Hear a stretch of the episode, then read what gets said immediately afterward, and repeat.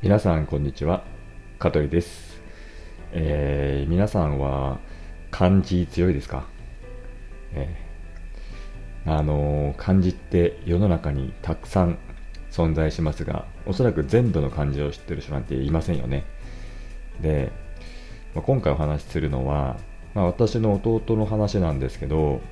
あのー、とにかくですね、漢字が読めないんですよ。まあ、今はもうね、いい大人ですから、はい。まあ今も多分読めねえな。うん、ただまあ、ね、若い頃、まあ、にじゅう代、じゅう代後半とかにじゅう代の頃に、まあ実際に彼から聞いた話がね、あるんだけど、本当になんだかもう自分の弟ながらにこう、情けなくなるようなね、間違いをしてるわけですよ。で、まあこの間、あの、まあ会う機会もあったんでね、うん、そんな話がまた出てくるから、ちょっとこれはまあ面白いから、録音しておこうかなと思って今、はい、お話しさせていただきます。はい、でいっこめがですね、まだうちの弟がですねじゅう代後半で免許を取ったばかりの話なんですけど、お友達と何人かでドライブに行ったんですよ。でその時に、まあ、カーナビとかないない車、まあ、それはまあ レ, レンタカーじゃないな、多分お友達の車なんでしょうね。うん、で、まあ、乗っててうろうろうろうろと、うん、で走ってたら、まあ、夜でもう道に迷ったんですよね。で結構まあだいぶ近くにあの帰ってきてるようなんだけど、なんかちょっとわからない道に入ってしまって、どこなんだろうってことになって、それであの、まあ、うちの弟 弟はあの加トちゃんって呼ばれてるんですよ。えーまあ、香取だから加トちゃんね、ど定番な、うん、あだ名なんだけど、で加トちゃん、まあ、その時、まあ、弟があの運転はしてなかったんで、加藤ちゃんちょっと地図出してくんねって言われて、どの辺走ってるか調べてくれないって言われたから、まあ、うちの弟は地図を出して、まあ、なんとなくだけどこう自分今ねいそうな道、うん、を探ってたんですよ。その時にあうちの弟がね、まあ、こう言ったらしいんですよ。あーっとね、ここはねえっとね飛ぶ鳥山かなって言ったんですよ。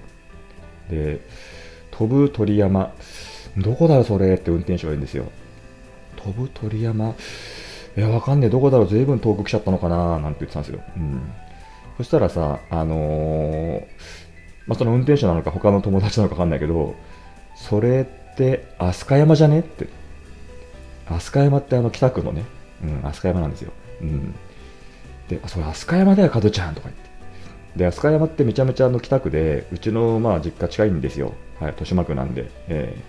ー、なんだもう近く来てんじゃん、合ってんじゃん道みたいな感じで、それでうちの弟はすごく恥ずかしかったっていうのが一個の話なんですよ。うん、飛ぶ鳥山、まあ飛鳥ってね、飛鳥山、飛鳥って確かに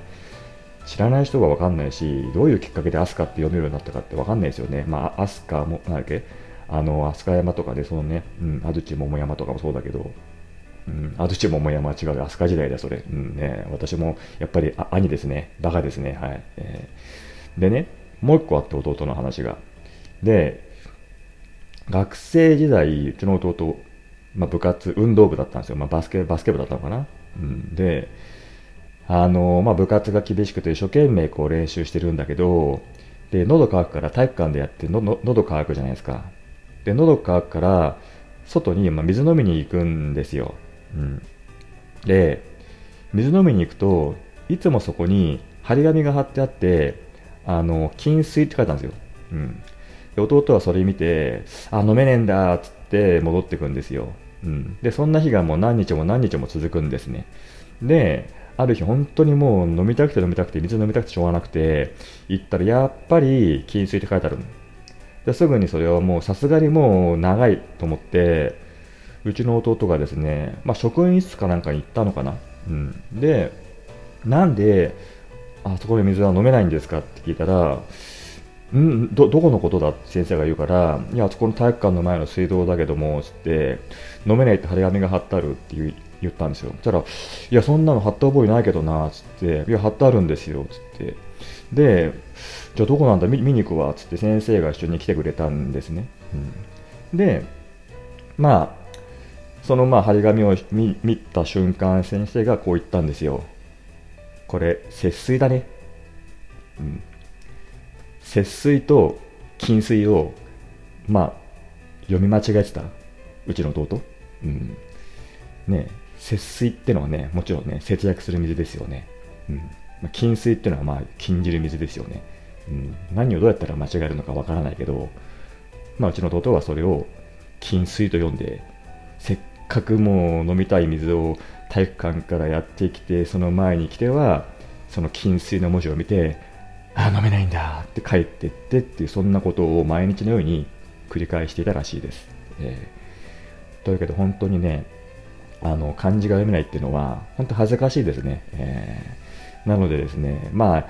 読めなくても大人にはなれますよ、うん、でもやっぱりね、最低限の、うん、漢字というものは読めた方がいいなと、本当に心からそう思いました、え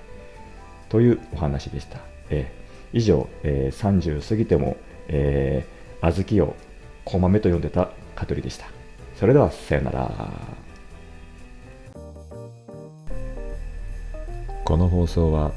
株式会社香取デザイン事務所の提供でお送りいたしました。また聞いてね。